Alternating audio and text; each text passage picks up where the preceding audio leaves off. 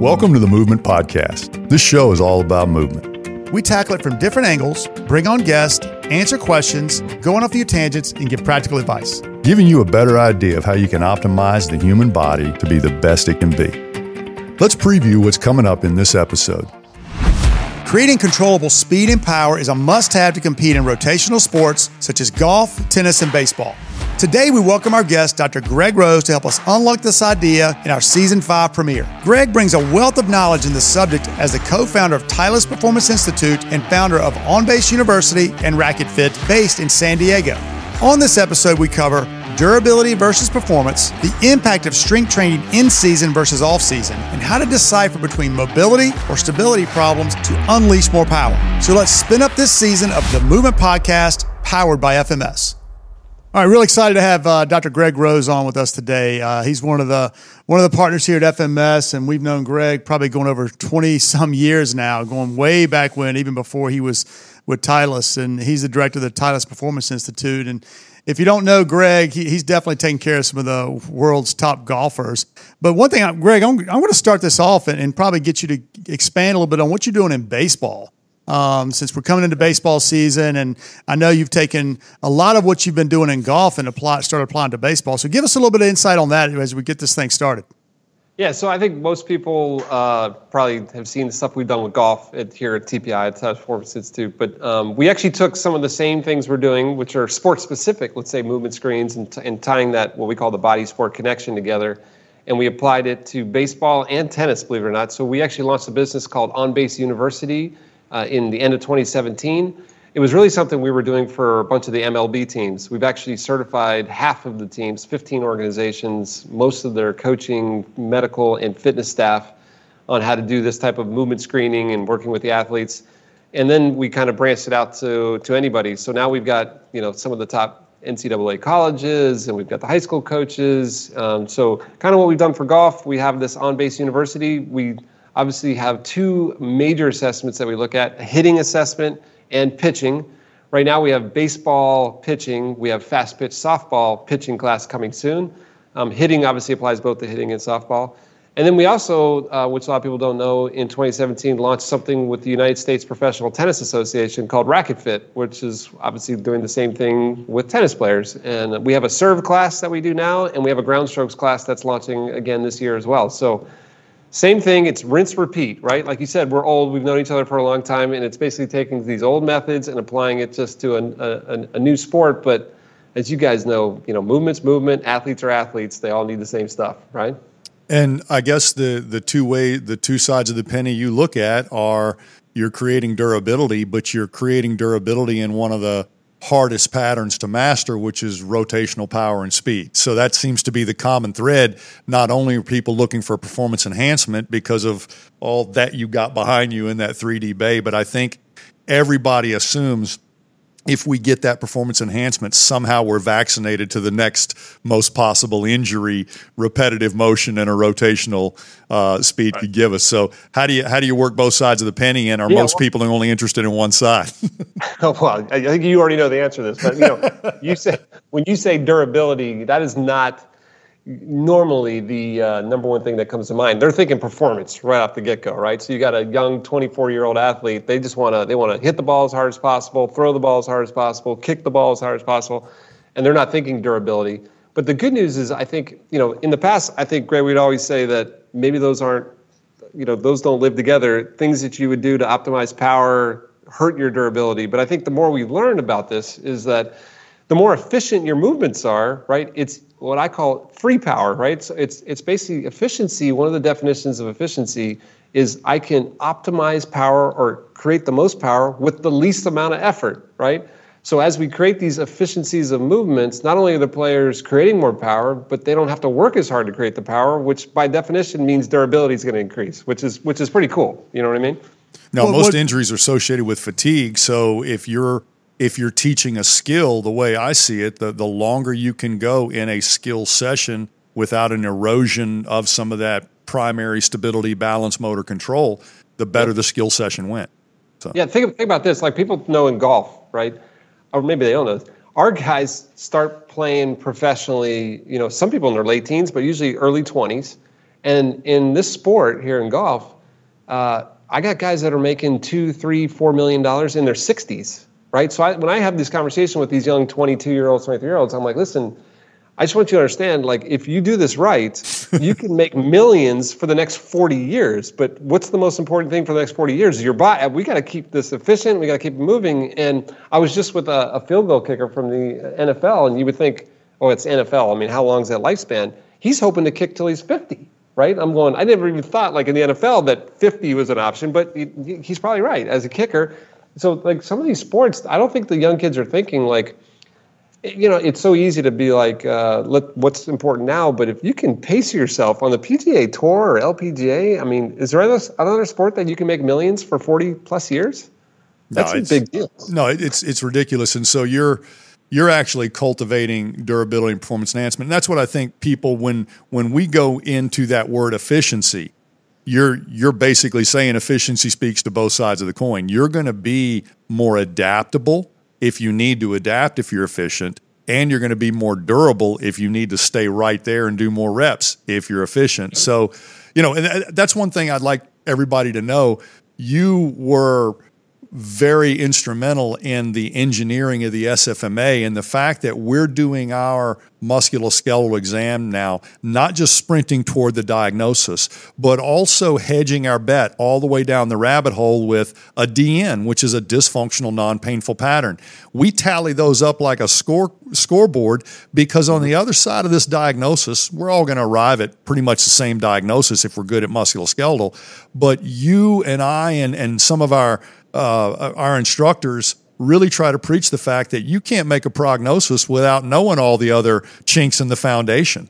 So yeah. rehabbing a back with a dorsiflexion problem and without, those are two different things. And I know you've been on many workshops where they're already into the core. They're not even clearing the ankles. They're not even clearing balance. And you're like, if all things were good, this would be a great approach. But you just left a lot of virals on board.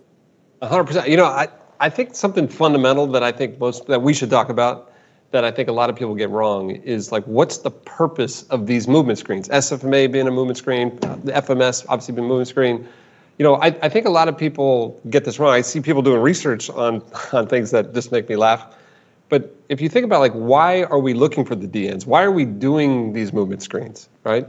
So to me, the most important thing that everybody needs to understand is a movement screen doesn't tell me if my player is going to make it to the PGA Tour or not, right? I mean, I've got guys that failed the FMS that made it to the PGA Tour. We've got guys in the NBA that failed an FMS.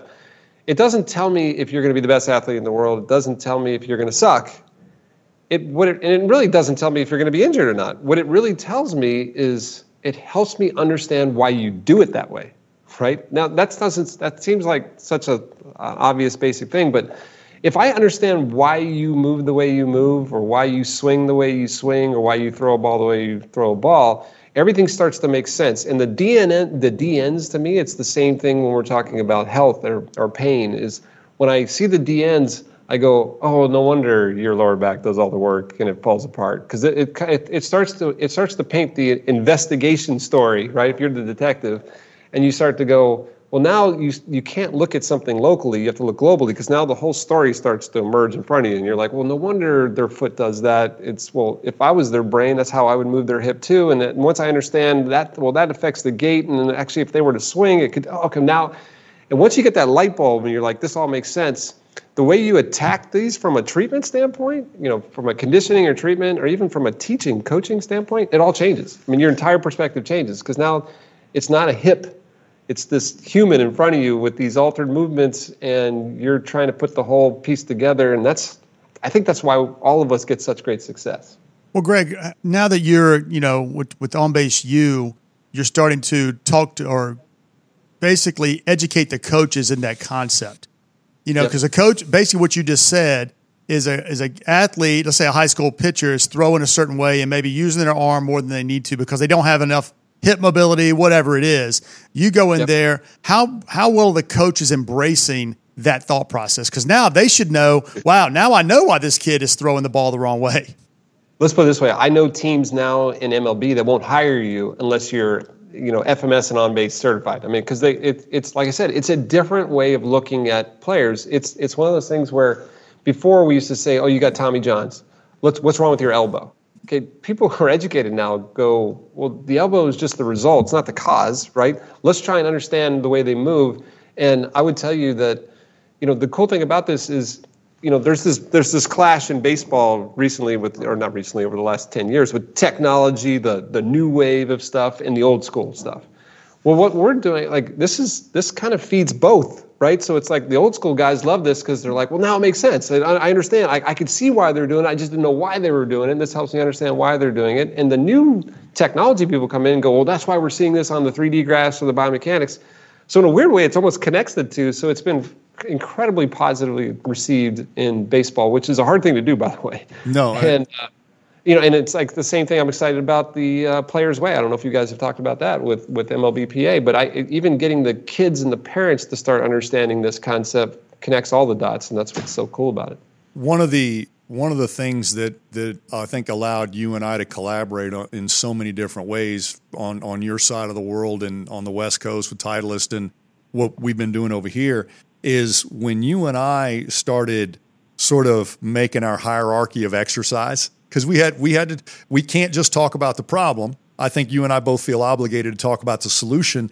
And if you're looking at something as low tech as an FMS and mm-hmm. something as high tech as a the the 3D technology you got behind you, and they both agree, then all we really got to do is agree on the transferable exercise that makes my side of the fence in generic fundamental movement archetypes and your side of the fence in sports specific skill acquisition look the same. So we started connecting on stuff like chops and lifts, single leg deadlifts, rolling. It, we would uh, make tweaks to the old fashioned cat and camel. We would do all different kind of things, but we didn't make my test look look worse and yours look better or yours look worse and mine look better. We just kept looking at those exercise, manual therapy, soft tissue tweaks that look good on both sides of the fence and said, uh, what's better than that? We just balance the system at a low primitive level, which tells us my automatic subconscious responses to perturbation, balance, and movement pattern are good. And we still have a conscious skill coordination laid on top of that. And, and so once we've got two measuring sticks, it's not hard fleshing out the best exercises because we're going to, you and I are both going to have 26 ideas, but we let both tests give them both thumbs up and then we argue for all right what's the quickest and has the least equipment? What's the easiest? Because again i don't care who they are everybody wants easy. Nobody wants hard right? So that's what i want our listeners to hear. We didn't go into the skill specific world or the fundamental uh, generic preparedness world, we wanted to see thumbs up on both sides of that. So to to the to the listeners out there, if you don't know how to measure both sides, just figure out which side you're most confident with and invest a little bit in the other side. And when you're trying to decide what works best here, look for thumbs up on both sides of the functional fence and the specific fence. 100%. I know this is hard to believe, but this body, I'm not a field goal kicker, right? So, um, but I, like I said, like yesterday, I'm working with the field, one of the best field goal kickers in the NFL, right? And back to your point there, Graves, is I don't know anything about field goal kicking, right? But I understand body movement, human movements, and I understand efficiency from a biomechanics standpoint. And the cool thing about this, like like you're saying, is that if one gets better, the other one almost always gets better too. So it's it's one of those things where we could take the same principles, apply it.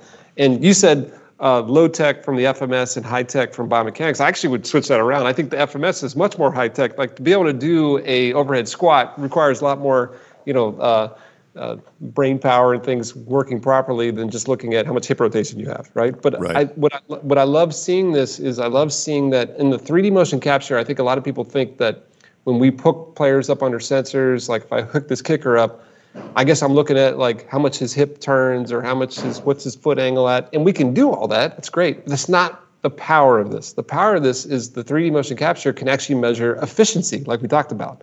How easy is it for them to do the movements that they're doing?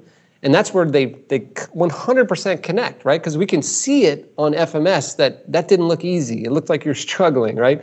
And when I see that looks like they're struggling there, and we go look at the efficiency under 3D motion capture, you can see that it's not very efficient either. They're struggling with what they're doing over here. But when that looks efficient, and we come over and look, all of a sudden we go, hey, it makes sense. This looks efficient too. That's when we knew we had something, right? I mean, that's really the, the entire, the light bulb motion that went off when we connected those two dots. No, I'm glad you mentioned the overhead deep squat because so many people say, hey, what's your favorite way to look at you know, upper body, lower body dissociation. I think I'm going to go with rolling or some type of standing rotation maneuver or something like that. I'm like, overhead deep squat, man. When I see somebody that can put a golf club or a baseball bat or a PVC stick overhead, rock bottom a squat, I'm not really looking at the nuances of the segments of their lumbar spine. I know we're going to have a little bit of rounding because there's no load on the system, so the system doesn't have to be nearly as stable as as a, a somebody would want it in a back squat. However, when I see you effortlessly pursue full shoulder flexion and full hip flexion at the same time, and your spine doesn't go through a hiccup, it just rock bottoming up, then I know when we get into rotation or even a reciprocal effort like running or throwing or something like that, we may have a stability problem, but we don't have a freedom problem. And and you and I sat in the back of a workshop one time and somebody was really just throwing out every 13 letter word they had. And we basically just said, "Hey, if we could reduce this conversation to freedom of control, if you can't if you can't demonstrate you have freedom, I don't need to talk about your level of control because you're a victim of your stiffness. And if you demonstrate freedom, I know exactly how to test control because we just start making movement patterns more complex." Dude, somebody asked me the other day. They're like, if I have no money and I and and literally uh, every dollar matters, how can I get started? I'm like, have enough space to do an overhead deep squat and get a dynamometer, check their grip strength. I mean, those two things. I mean, let's think about this. For, like in all seriousness, if you have an athlete come in and I see them peg 70 kilograms, let's say grip strength on both hands, and they can peg a full overhead deep squat, I already know I'm dealing with an advanced mover and pretty good strength. And I'm like, that's a pretty good start. Like, you don't need fancy equipment to, to make some pretty basic um, assumptions about what, what you're staring at. Does that make sense? And, and, and so much of what you said, people hear us go back and forth. What you and I are really uncovering in a low grip strength or a unilateral low grip strength is before I ever assume somebody is head to toe weak, there could be some degree of inhibition there. So if you can't deep squat and you've got a, you know, an unfavorable grip strength, I honestly think that anything that makes your deep squat look better will probably unburden some of your authentic strength. And if it still ain't good enough, then we can start doing a little bit of training. But I have seen grip strength change when we basically allow the body to line up. And I don't care whether you want to argue from a fascial, neurological, or core stability standpoint. Yeah, when you've got good organized alignment and motion, you express more inherent strength than you would when you've got kinks in the hose. And so many people are trying to train strength when they got in, inhibition on board, you know? So, dude, here's a this I, this might be totally off topic, but I think it's a cool story. Uh, yesterday, we have the LPGA's in town here, playing here at uh, in San Diego, and uh, I had seven of the girls here yesterday, and one of them uh, one of the best players in, in LPGA comes to me and says, uh, "I don't know what's going on, but my my my my distance on my driver's down, and it's driving me crazy. Everything's going great, but I've just I've lost this power, and uh, i want to get on the force plates. I want to get on the 3D. I've got my swing coach here. I want to see kind of what's going on. I'm like, let's let's just let's just check some movements real quick, real fast, right? So we go through and we and I she was here six months ago, so I have all of her data from six months ago, and she's a incredible mover, very very very mobile, very stable. We go through the movement screen, dude, she nailed it. I mean, everything looked great. I'm like, okay, well, that, that's not a problem. And she's like, you know, I've, I've been feeling like um, that I've been, I've been, something physically has been off. And I'm like, well, no, it's not that. That looks great. That looks great. We go, we do grip strength, grip strength, great. Even incru- improved from last time I saw her. Okay. We go do vertical jump. I check her vertical jump. Vertical jumps down 7%. And I'm like, hmm. I go, you're probably, I go, let's check your, let's do, we do sit up and throw and chest pass for upper body and core power. We do some medicine ball tests. They're down six and a half percent. So vertical jumps down seven percent. These are down six and a half percent. I'm like, man, your power's down. She's like, that's what I'm saying. I go look at the, uh, we get her on the our launch monitor. She hits driver distance is down six and a half percent, right? So I look at this and I go, okay. So here's the good news and the bad news. There's nothing wrong with your swing, right? Your swing is looks great. It's equally down to what we see with your power in the gym, right? So we know this is an Indian problem, not an arrow problem. Like, so is it the arrow? Is it the Indian? Right? Is it the athlete, or is it is, is it the is it the engine, or is it the swing? I'm like, if we just make your engine seven percent more powerful, your driver is going to be seven percent, be back to where you want, right? So the good news is we knew it was a, it was her. There was a body, a physical problem. So then we started started asking. I'm like, but your movement looks great. Like like your flexible looks great. I'm like, I just got to ask you, like, what are you doing right now? And she goes, well, I told you, like, I've been feeling off, so I think I'm getting weak. So I, I've for the last five weeks, six weeks, I've been hitting the weights hard. I go, what does that mean, hitting the weights hard? And she's like, I've been doing a lot of heavy lifting. And I go, okay, hold on. So then we do a we do a the vertical jump. I told you was down seven percent. We do a counter movement jump and then a hold, a static jump, right, to check, kind of like uh, in our uh, FCS the double the dissected jump yeah yeah looking at the elastic jump so we did a quick elastic jump on our force plate over here and the the static jump versus the counter movement jump there's no difference right the like the elastic's gone right gotcha um, so I look at it and I go, so hold on a second. I go, so right now you've been lifting heavy weights. I'm like, she normally does a lot of dynamic explosive stuff. And she's like, yeah, no, I really haven't been doing. I've just been doing strength training. And I'm like, okay, well, you do realize that strength training in general reduces your fast twitch fibers and reduces some of your static and this is like in you know in normal periodization we would do strength training and then as we taper all those things come back i go honestly my honest opinion on doing all this evaluation on you right now is stop you know, if you start to taper your strength training right get more into some of your explosive stuff right now in three weeks i think you're going to be driving the ball farther than you have in, in, in six months ago but I, I, I bring up this story because the movement screening, you know, really like you, we could have gone down a bad path really quick, right? We could have started messing with our swing and like, oh, what have you done different with your stance or your grip and all that kind of stuff. But the movement screening said, hey, movement looks great. I look at the swing and I'm like, the swing still looks the same, right? So it's kind of weird. It's like people think that the movement screen has one purpose, but this this is like it was help in the investigation to realize that she just was doing her periodization of training wrong, if that makes sense. You know what I mean? Like it's I, again, I don't know if this applies to the story we are saying, but it no. kind of it, it, fits into the is it a strength problem? Is it a yeah? You know what I mean? I think it totally applies, and I want our listeners to go right back to where you started the story. Number one, you were working off a piece of baseline.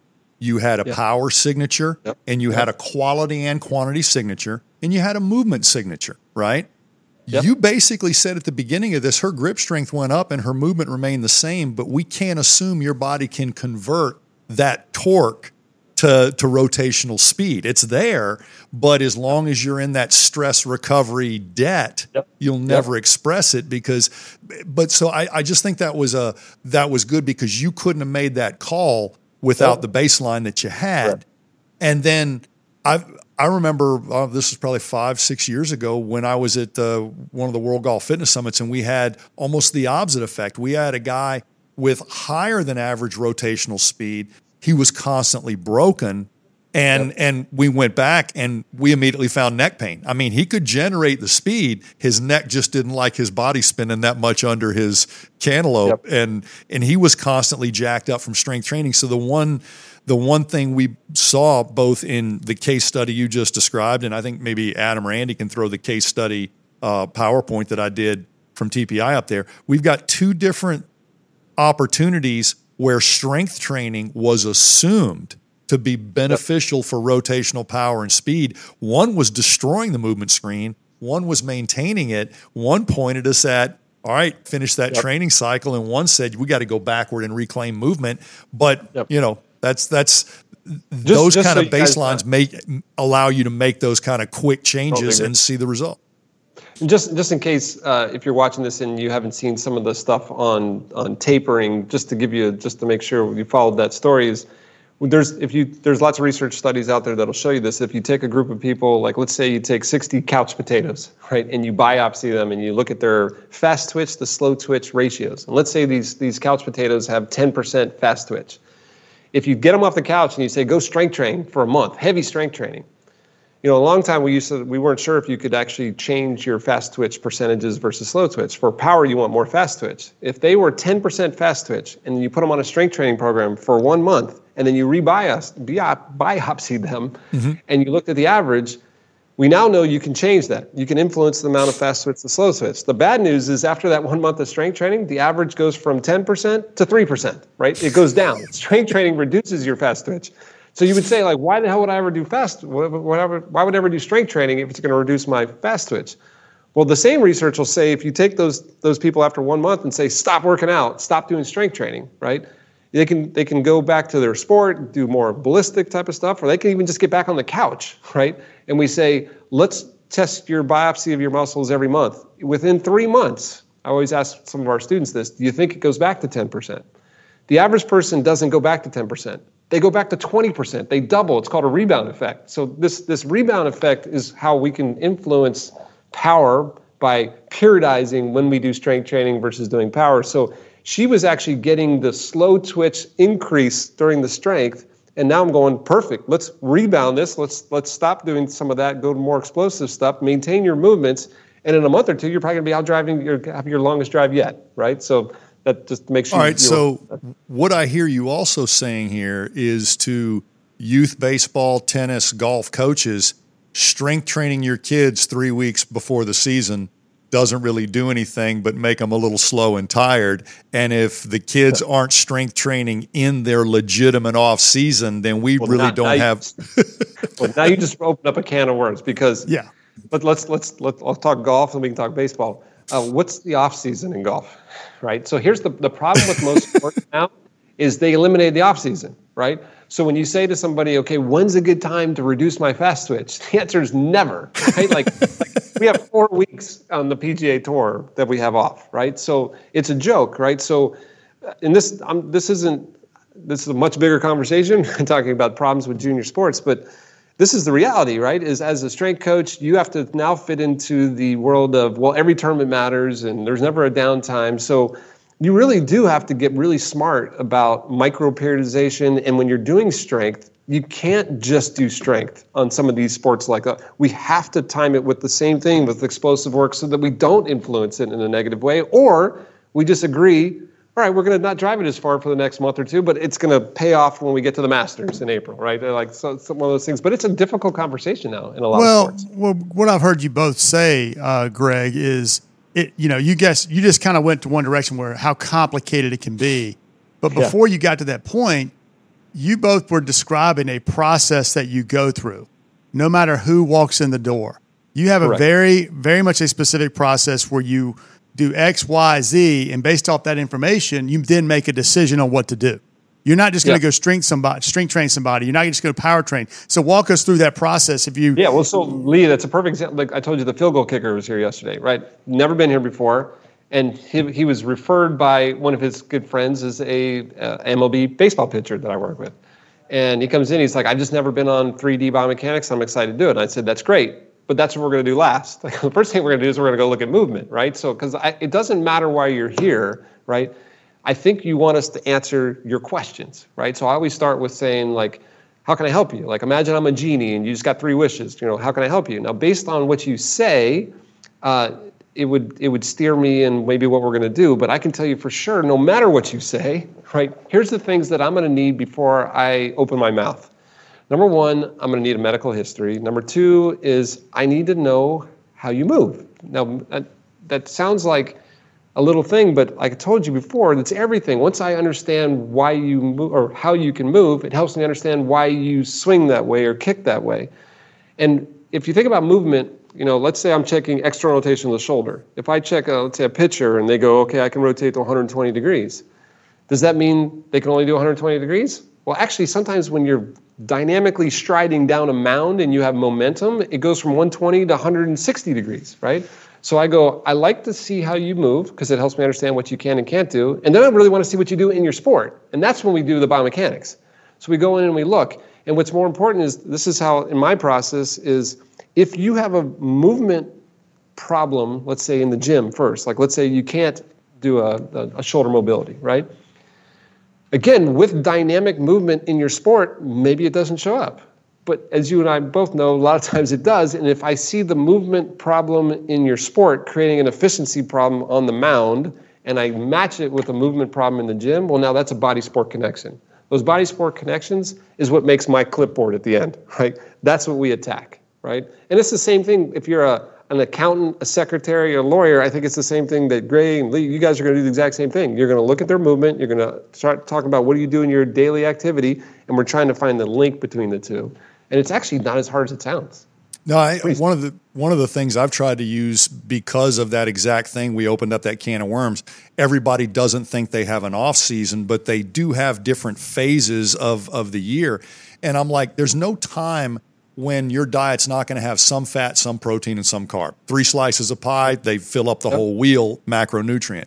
If we looked at the reason we use exercise, training, and activity, it's either strength and endurance, sort of in these stressful packages that cause a rebound, it's speed and power, and it's recovery exercise. And we need a lot of recovery exercise when we're in the hottest competition to dump mental tension, physical tension, get some circulation stuff. So what what I hear you saying is you're going to have all three slices of exercise in every phase of your year, but you get to say this is a big strength piece of pie and I don't need quite as much power and speed, but the recovery exercise is always going to be there. And if you're out there way, prescribing an exercise and you don't know which one it is, there's a problem. But recovery, just to point out, in, in our programs, recovery is 50%. So yes. I'm like, if you're work, if you're going to work out for two hours, that means we need two hours of recovery. So I'm like, just be careful. If you're a workout nut, you're reco- you're going to be spending half your day with workout and recovery because I'm trying to match those, right? And that that's really important. I think a lot of people don't no, I think it is, and it, it's back to the durability thing, right? Like I want my athlete to do this for 40 years, right? So just start if you start thinking 40 years, your whole perspective changes. And I want my players to play the next day feeling like they didn't play the day before. How do you do that? Right? That that's the key. If they go in the gym and they feel like, oh, I just beat myself up more, that's not what you want to do. You want them leaving the gym going I feel better, and when I'm done with my recovery part, I really feel like when I wake up in the morning, like I didn't do anything the day before. Even though you you freaking played 18 holes or you had a game and you killed yourself yesterday, you, you can't feel like that the next day, or else you're you're leaving something on the table.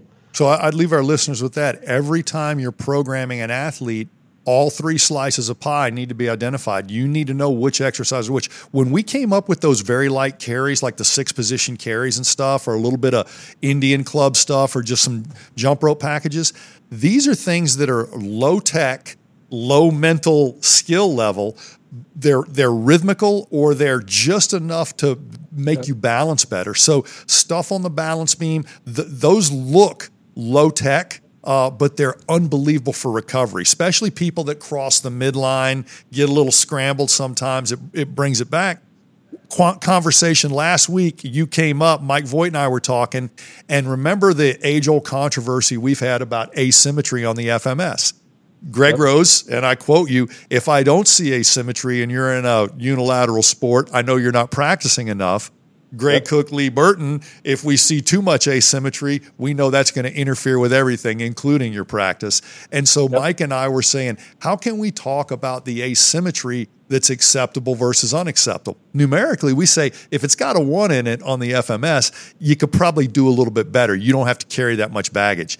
Um, but you're never going to be perfectly symmetrical in asymmetrical sports. So what we started saying is a two three asymmetry is um, a non-infectious asymmetry. A one three is probably going to grab some efficiency from you um, in some form of your durability, your fatigue management, or your skill acquisition. Yep. Well, the, the kicker I, better have an asymmetry that you saw yesterday. you notice well, you know, a little one. It, it, cracks me up. I think we might have talked about this before on a, a past podcast, but you know, obviously we have a station at the NFL Combine, NHL Combine, and I think a lot of people when they go to the combines, these elite athletes, they're preparing to kick butt at the combine, right? I mean, that's that's the goal is to, to be the best at the combine. And I think some people look at every station and go, I got to be the best. They look at FMS and they go, I got to get a 21, right? If a, quarterback, if a quarterback gets a 21, I'm going to tell the team not to draft them, right? I'm just pointing out, right? I mean, I'm like that that overhead throwing athlete should not have a symmetrical shoulder mobility. That's just that doesn't make any sense. So I'm always like, listen, if if we know like a 17 or an 18, and you can get 17 or 18 in a million different ways, if we know you've got that in the right way with the right asymmetrical, the advantageous asymmetries, right?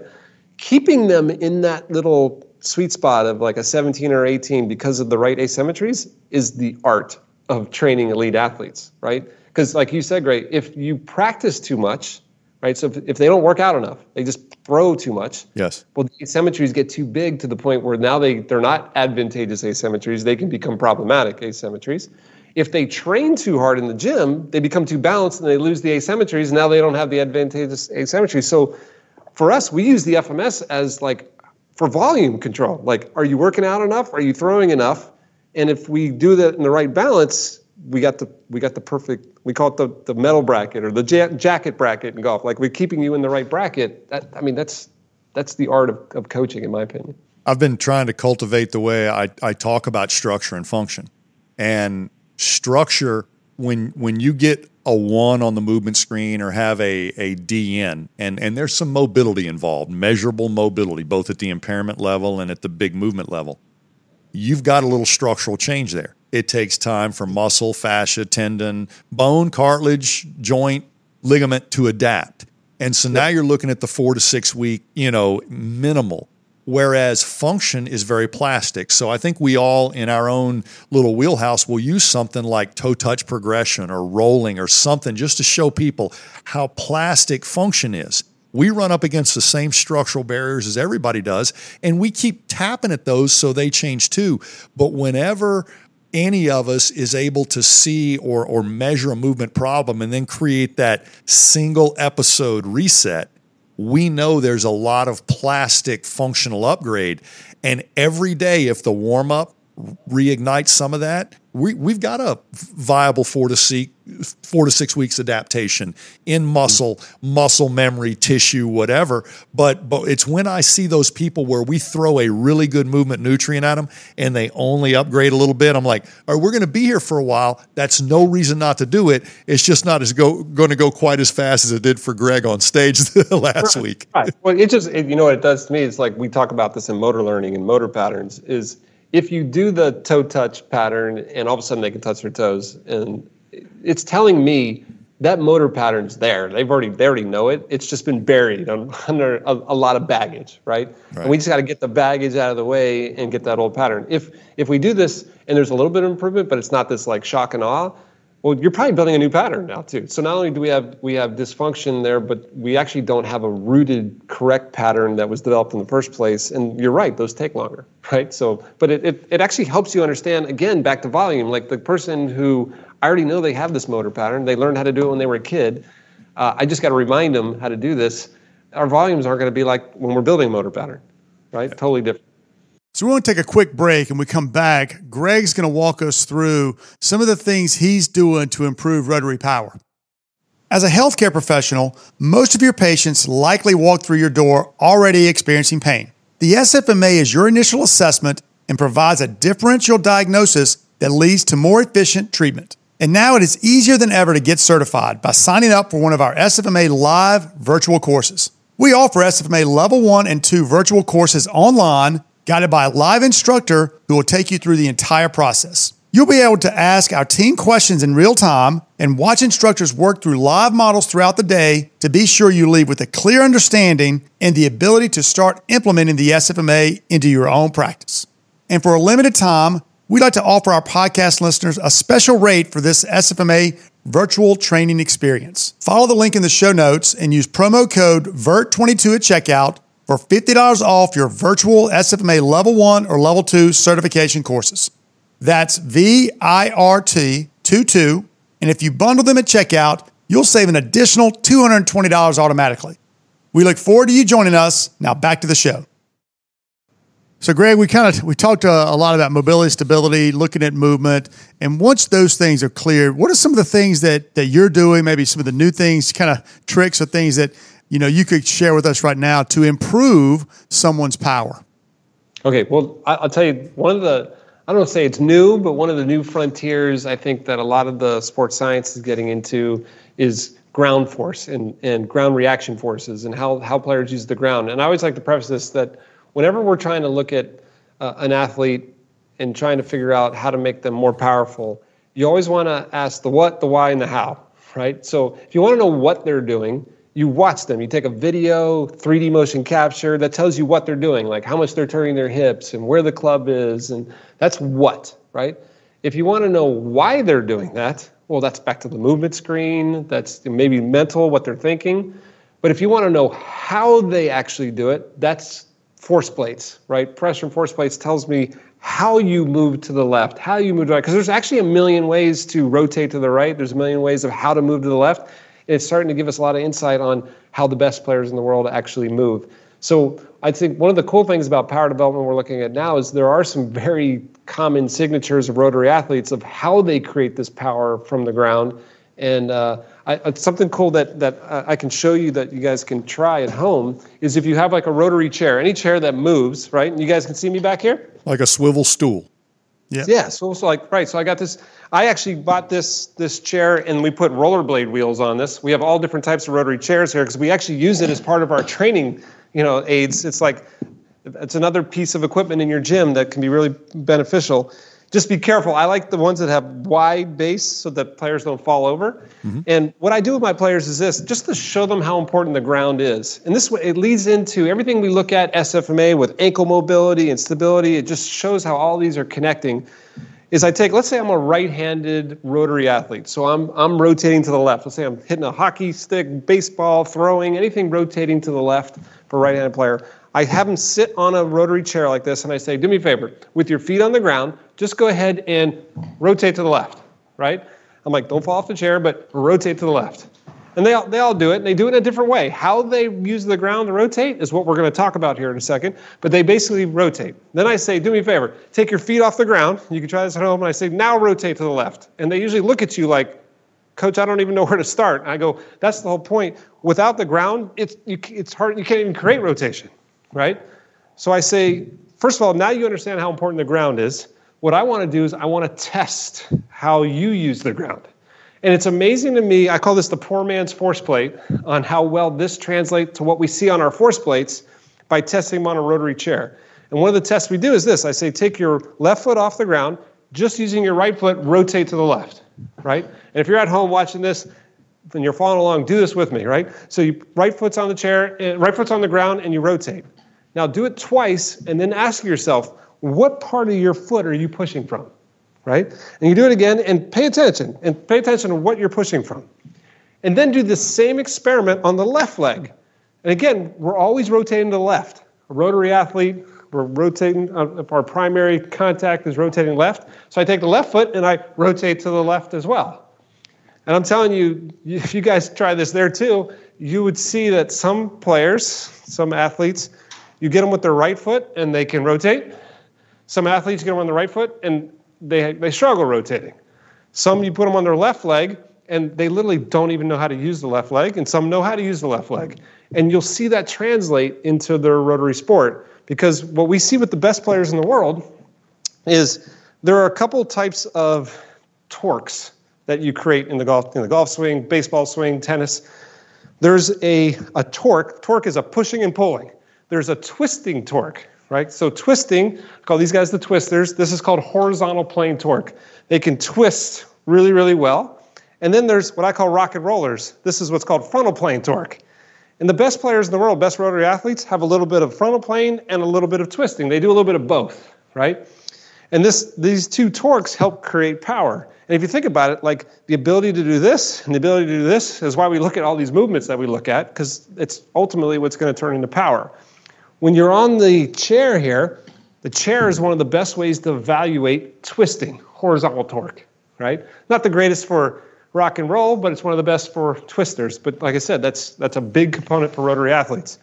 And what we've noticed is that the best players in the world, if you look at their signatures on a force plate, what they're going to do is they're going, on their trail leg, on the trail leg, they're actually going to push the ground backwards. When they push the ground backwards, what does the ground do? The ground pushes forward, right? So when they push the ground backwards, the ground pushes forward and it helps them rotate their body. With the lead leg, they push the lead leg forward because when they push the lead leg forward, the ground pushes the lead side backwards. And it's this couple, this force couple called a torque that helps them create rotary power. So when you're on a chair, the most ideal pressure points where you should feel your feet is when you're using your left leg, you should be pushing from the ball of your left foot. Ball of left foot, rotates you to the left. You should be pushing from the inside heel of your right foot. This is what we see with the most powerful rotary athletes is they push backwards with the right foot, forward with the left foot, right? Now, you might be saying, okay, so who cares? I've found that if you give them the appropriate mobility and stability in their ankles, hips, spine, and then you show them how to use it, we get the best bang for the buck. So, in other words, one of the most frustrating things in the world is an athlete comes in, you do all your movement testing, you improve their movement, and they go, Coach, I don't notice the difference when I go play. There's no distance. Well, did anybody show you how to use that now? Right? This is, I, I feel like the missing link to a lot of these is you've got to take that now to the skill to see the, the expression of this. So the reason I'm showing you these, these little things with the chair is because we've integrated this into a lot of the exercises and drills we do, right? Just so one point, and then I'll talk about the exercises. Once I evaluate left and right foot, it's very obvious. You'll see which leg is their problem, and it'll show up on their sport as well just so you know, most great rotary athletes, they're better with their lead side than their trail side. Wow. And that's because the lead side actually creates almost 150 to 200% more power than the trail side when we look on the force plate. I don't know if you guys have a rotary chair there, but you'll see a lot of people don't even know how to use their left leg, right? And when we we take these athletes and when you watch them in the force plate, you're going to see they actually they'll create way more torque coming from that lead side than the trail side. So I think you guys have all seen, like, when we talk about power medicine ball drills, right? You've seen people like take a medicine ball, and I'm sorry, I'm in my 3D bay, I'm not in my gym, but if I grab a medicine ball, like imagine I got a medicine ball here, and I'm throwing the medicine ball. You guys probably seen athletes do this all the time, called a shovel pass, right?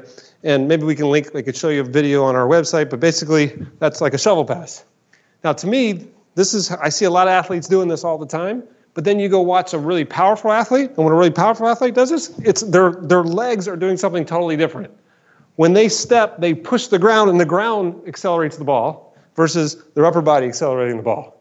And um, maybe we can link to a video here. I could show you a video of one of our world long drive champions doing a shovel pass. And when you see this, you'll see that if you watch the front leg, watch the ground forces happening. And I feel like this is the ultimate expression of what we're trying to do when we look at movement. We're trying to take this movement and then teach them how to use that movement that they have now to create ultimate power. And I'm telling you, Lee, to back to your question, one of the biggest missing links now is taking all this stuff and making it show up in their sport, right? And that's where I think a lot of the connecting the, the movement to the coaching is, I think, the biggest advancement that we've seen over the last two years is we're now being able to show them how to use that new mobility and stability in a more effective way when they actually do the gym to connect to their, their athletic movement. Now, one thing I loved is what you showed us on the stool, Greg. I think before you ever give somebody a, a exercise or anything, just letting them become self-aware, right? They're still rotating, but the fact that you can help them focus on the the weakest link just by that simple oh, they, kinetic they feel, drill. They feel right away. They'll be like, "My God, I, am not even using my left leg. I don't know what's going on."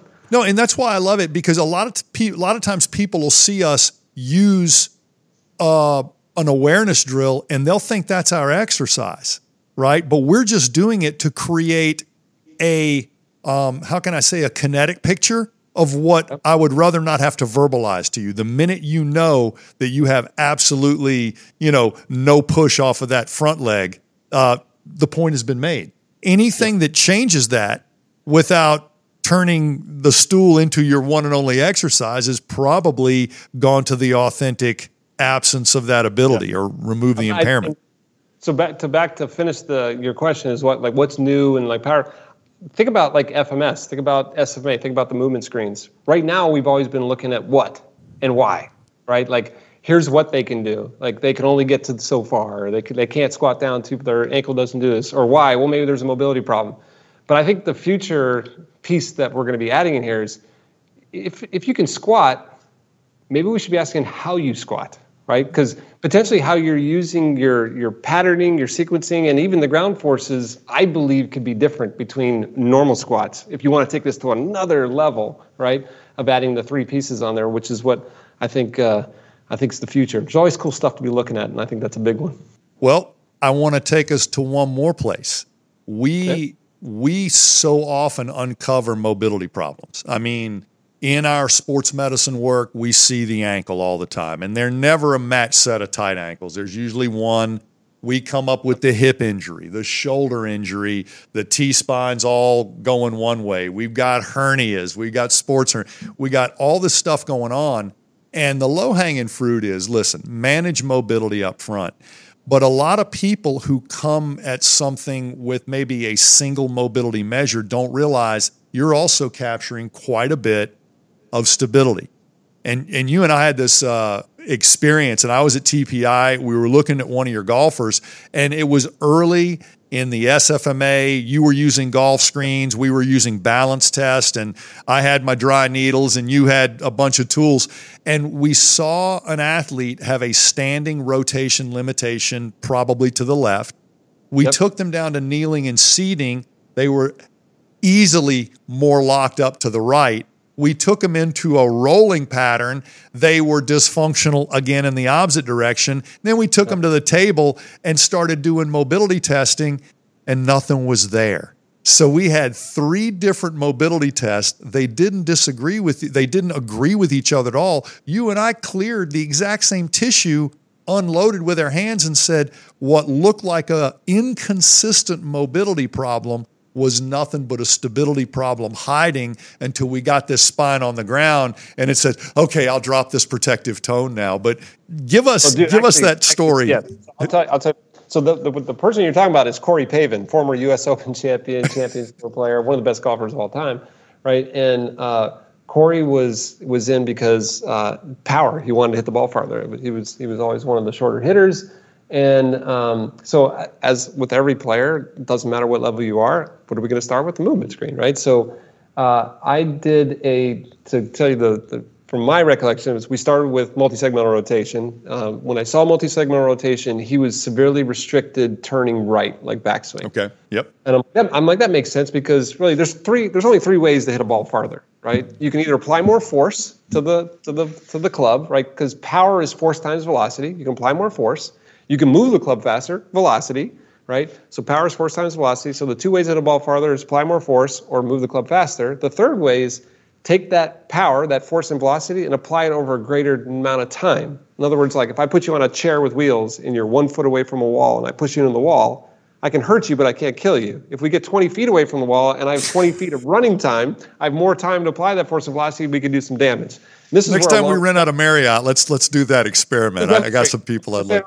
Demonstrate on lead. That's what. I'm, so here's the, the one of the things on my head's going, well, oh man, you're restricted in your backswing, and that's not now you since you don't have a long backswing, you don't have enough time to apply the force and power, and this is great. We get you more backswing, you'll be able to hit the ball farther, right? So I'm like, let's try and figure out why the hell you can't rotate to the right. So we go to seated. So we sit down and put a club behind him, and I say, go ahead and let's rotate right, and he rotates right, and he clears our seated test. It goes like 50 degrees. I'm like, man, it was clearly obvious that he couldn't rotate right. And I'm like, well, maybe it's maybe it's the hips, right? Because the hips are in standing. I'm like, well, let's just check left. We go left rotation, and left was like 25 degrees.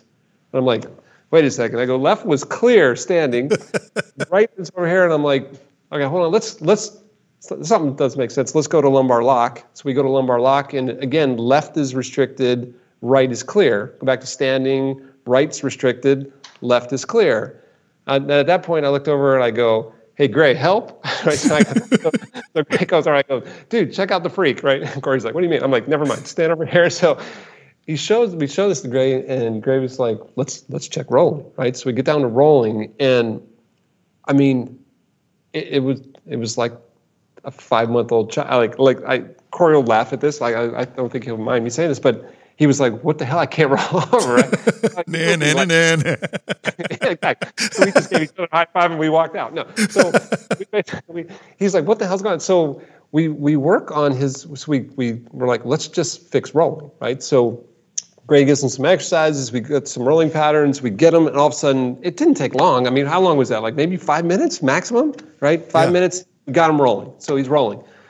So he goes, okay, so now what? And I go, uh, stand up, let's see. And rotates, multi-segment rotation, right rotation, clear. Left rotation, clear. I go, I go, looks good. He goes, so what do I need to do?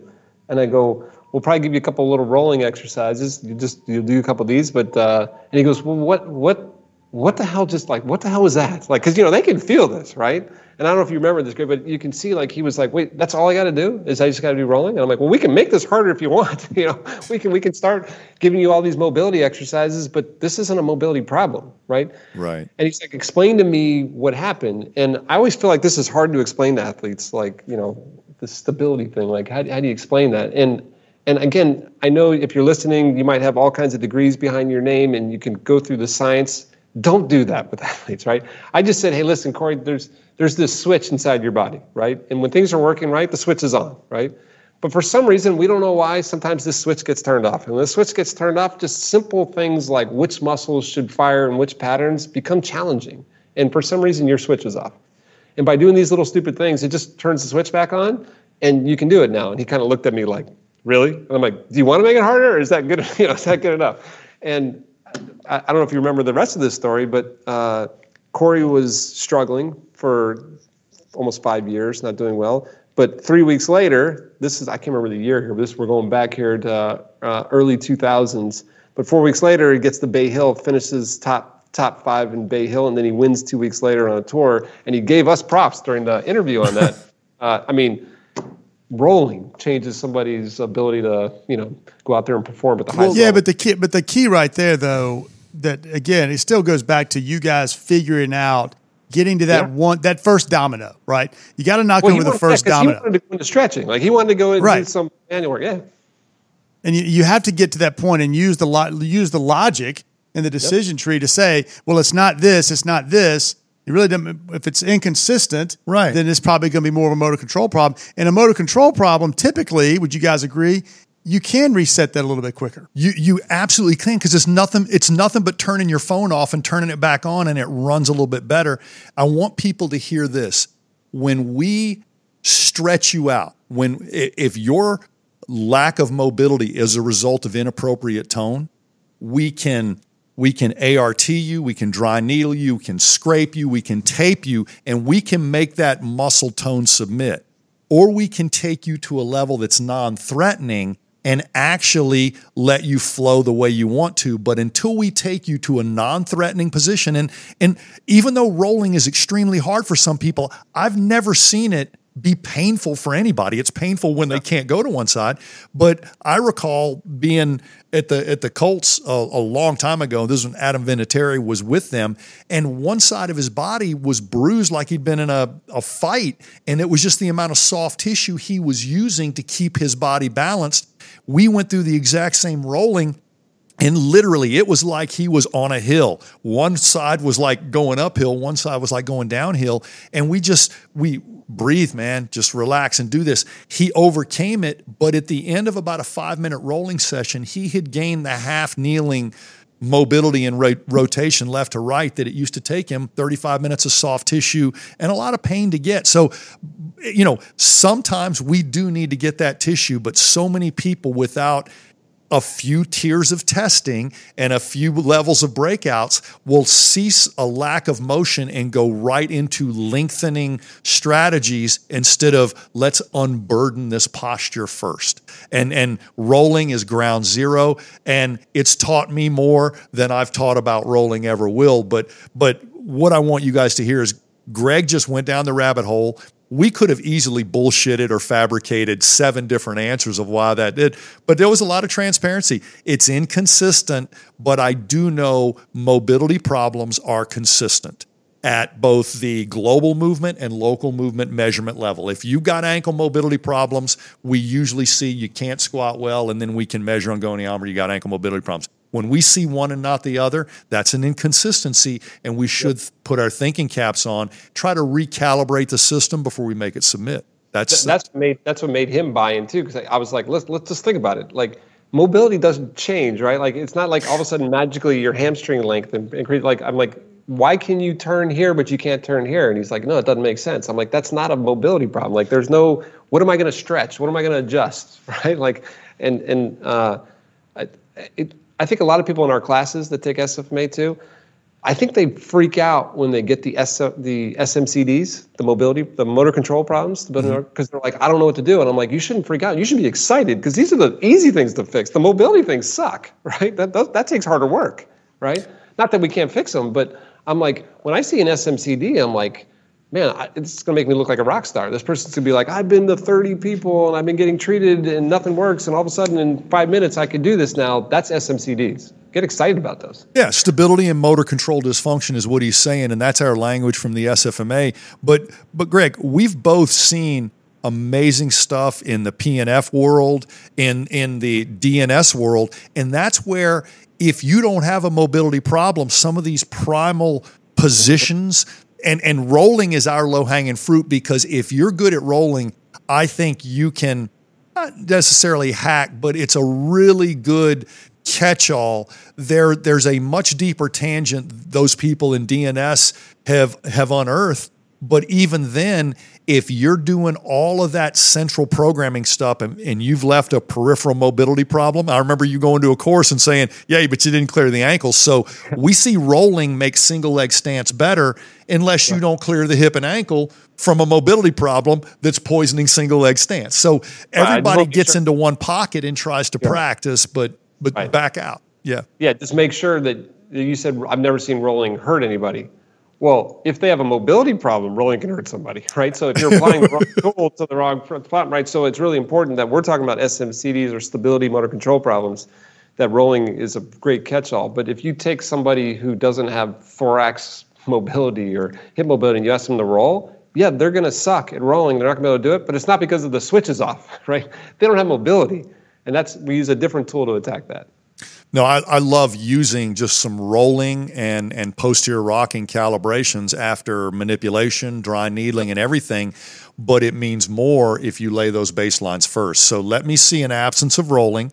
Let me do what I've got to do to rack and stack you and crack you, whatever the reset is. Usually you'll have a spontaneous emergence of rolling. We see the same thing with multifidus testing, and we talked about this with Kyle on our on our low back pain episode. But when when I have a rolling signature of a deficiency in a quadrant or in a direction, I use a quick manual therapy reset. Rolling spontaneously emerges. If we don't reinforce that with some simple rolling and breathing at home, they're going to come back and need the same manual therapy. And they'll probably still get it again next time, but I'd like to see a third of that real estate to two thirds of that real estate maintained by them. And the thing I recommended you know and i think that's getting even easier. We've got apps we've got videos. People can do some of these calibrations and i would rather and i'm sure you told corey this because i don't remember but rolling a few times a day is way better than doing anything to exhaustion once every other day especially when we're nurturing that timing back up. So I, I think the, the, the one thing sorry greg the one thing or a couple things here uh, listen to you guys talk. One don't just put everybody down on the floor and start rolling them right? that's not going to fix. That's not going to fix everything. But it's a good place to start if you have a stability problem.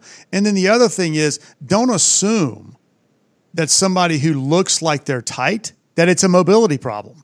Don't make that assumption. I think that's far too often in our profession. Someone looks at them and they they do a movement screen and they see somebody rotate. They heard Greg or Gray talk and they do the toe touch and they're tight, and then they put them on their back and start trying to stretch them out. That's that's definitely not not the case. You've got to take a little bit deeper step. And my question, Greg, to you is is would you argue or not argue? Would you say that people and your who you deal with at the elite level that generate a lot of power are they more mobile or more stable, generally speaking? Dude, that's the people ask this all the time, right? Because they, they, I think, I think a lot of people think that, you know, we say mobility trumps stability, that it's more important than stability. And we say that because number one, it's true. number two is we say that is because it's hard to even evaluate stability without mobility. But what's really, really important here, and I'll get back to your question in a second, Lee, is that is that mobility, when we say the word mobility, that's not the same as flexibility. And the reason I say that is when I say flexibility, I think people think stretching. Mobility is the ability to move your joints the way they were designed. I don't want hypermobility. I just want normal mobility.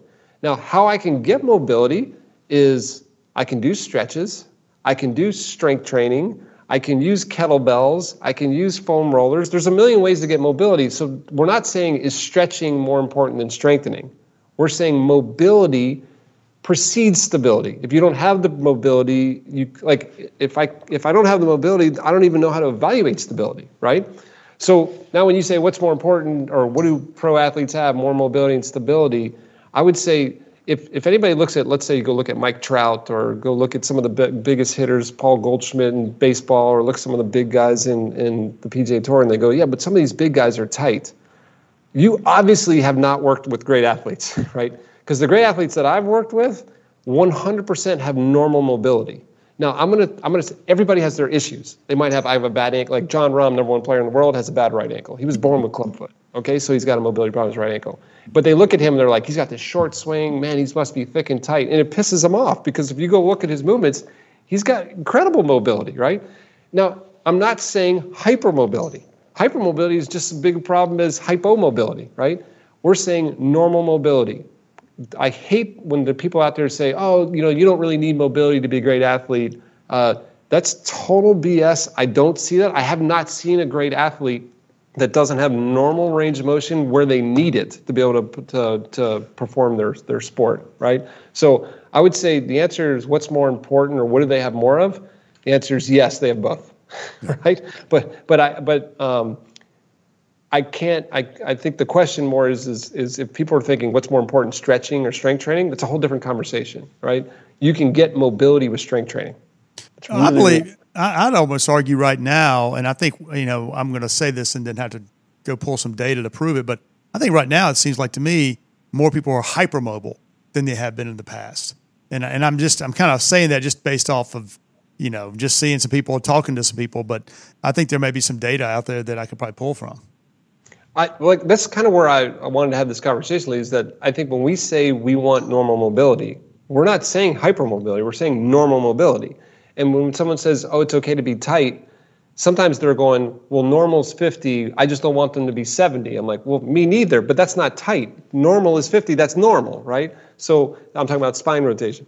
So I I, I feel like uh, people understand the importance of mobility now, Lee. So I think maybe more of the training programs are incorporating some of that. But there can be some, let's say, you know, great athletes are great athletes because they're obsessive compulsive and they work hard, right? So if you tell me mobility is important, it's really easy to overdo anything. Just like it's really easy to get too much into strength training and all of a sudden you lose your mobility.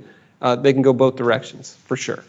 Yep. And, and it very well could be that more people even, as you said, training for it, but actually testing it the more you test something, the more you you can find something you may not be looking for. But but I think Lee's right. There there's a spectrum of hypermobility now. So whether you want to go all the way to Ehlers Danlos syndrome, right. but I think they've been tracking it in the UK longer than we have, and they've seen. You know, I, I think there's a spectrum there. We we, we see increasing uh, asthma, autism, and hypermobility, and they sort of run in that. And people could blame, you know, toxic environments or you know a lot of different inputs. The, the fact is, if you got a system that finds normal mobility, a lack of normal mobility, and also hypermobility, you'll know exactly what to do with them. I mean, the, there's, you know, and. I, I, don't really see that. I'm, t- I'm telling you, like, I know it looks like a lot of these guys are hyper, but when we test, and I'm testing some sports that typically people think of really flexible athletes, I don't see a lot of hypermobility. I see some, don't get me wrong, we see some of that, but I see way more hypomobility, right? So in general, you should always try and get to normal mobility. Don't think tight is good because we don't see that with with I'm talking golfers, tennis players, baseball players, rotary athletes. We don't see that. Well, that's a good place for us to wrap it too, because even though the scoring system in the FMS is simple, a two three asymmetry means you're good, but you're also great on the other side. As opposed to meaning you're dis- deficient or dysfunctional on one side and good or great on the other. And so a one anywhere or a zero anywhere is just going to be unnecessary baggage. And if you can't tell where it's coming from, that's why we flip the card and switch and pivot and do the SFMA. But seriously, arguing, you don't, you, you need to argue for the presence of asymmetry in asymmetrical sports, but not, not the toxic asymmetry that's easily a result of maybe just a lack of awareness somewhere. And that that's where I'm, I'm really trying to go is make sure the person you're working with is aware of, of what you're doing, how many different filters you're using, and then make sure they're protecting the downside. You know, we're, we're, we talk about rotation, power, and, and speed. Don't have posture problems. Don't have balance problems. Don't have mobility problems all right, Greg, now what's the program for power and right. speed? You know, it's protect the downside before you try to you know an ounce of correction. So. I think the argument's always like people are always like, well, okay, would you rather have a, a tight bow and arrow or a loose string on a bow and arrow? Like, which one's going to shoot it farther? Like, the, let's say the tight one, you know, shoots stronger. So you should be tight, right? Because that would make you more explosive. I, like again, once again, I would agree with that if the best, most powerful athletes were like that. We just don't see that, right? We see normal range of motion in their hips, normal range of motion in their spine. Now they might have more elastic tension, fascial tension, stuff, stuff like that to create some of the elastic power, but I don't see reduced range of motion, especially central trunk, spine rotation, hip rotation, shoulder rotation. We just don't see it. No, let's But let's we be don't, honest. we don't see hyper either. Yeah. everybody's got a shot at playing at an elite level. And that elite level is going to have a natural selective quality to it. So we're going to get people on the stiff side of the spectrum and the sloppy side of the spectrum. And if they make it through that that narrow, that razor's edge, the the sloppy people will find programming that keeps them a little toned and tightened up. And the stiff people will ultimately get loosened up. And and so what the reason I don't think you see it where you are, Greg, is because those people who are a little sloppy or stiff got down the razor's edge and figured out I need more mobility work just to keep the slot. And the other person never stretches, but they do a little bit of their motor control work and they get the same slot. So well, I, I would say that the the guys that spend the long the long term guys, the one that who who are playing the forty years, Greg, they figured something out. They know Yep. how to keep their body tuned up. They're not they're not doing anything I would argue extreme. And I think Yep. that's that's somewhat what I'm hearing you guys say is you know keep it keep it kind of in that in that slot. Um, let's Yeah. not go too far one way or the other. Well, you know, we have a, we have an experiment going on right now on the PGA Tour. Not we, but there is a person on the PGA Tour, Bryson DeChambeau, that has been trying to go to the extreme, like going to the heavy power lifting, heavy strength. Uh, been directed by Greg Roskopf at, at MAT, um, so he's got some supervision there. Um, but it, it's going to be interesting to, to see when you get to the durability versus performance. He's obviously proven that if we take the extreme to strength and power, there's an advantage, and he's played incredibly well. But uh, there's also been some injuries and some things along the way that will will be proven on the durability stuff. But like you just said, I, I agree 100%. If you're thinking 40 years, that's that's probably not the wisest. Um, uh, that this this minimal effective dose tends to last the longest, and we've had some incredible success doing that with a lot of players. No, perfect. Well, thank you for being here. And uh, I get to go be on the tractor. You're stuck in San Diego and your tractor's in Arkansas. So you don't get to I'll- be on it. I'll go pretend to be a redneck next month, but here now it's time to work. Exactly. Thanks, Greg. Thank Said you, Didn't, brother. you didn't want to see that, right? I'm loving no, it. we, we don't need to see that. Not from one of the elite elite power trainers in the in the sports world, right there. That, that's what you want to see. That's what you. That's what you get. Farm. That's a true redneck tan right there, Greg. But we I have like it. sleeves. We have we have sleeves in California, so you know it changes things. Thanks, boys. Thanks, Thank man. you, man. We'll see you. See ya. Guys. That will do it for this episode of the Movement Podcast. Thanks for listening. And if you liked what you heard, please take a minute and subscribe and review. If you want to learn more about our system and take the next step in your own movement journey, Visit us at movementpod.com. until next time, be sure to first move well Then move often.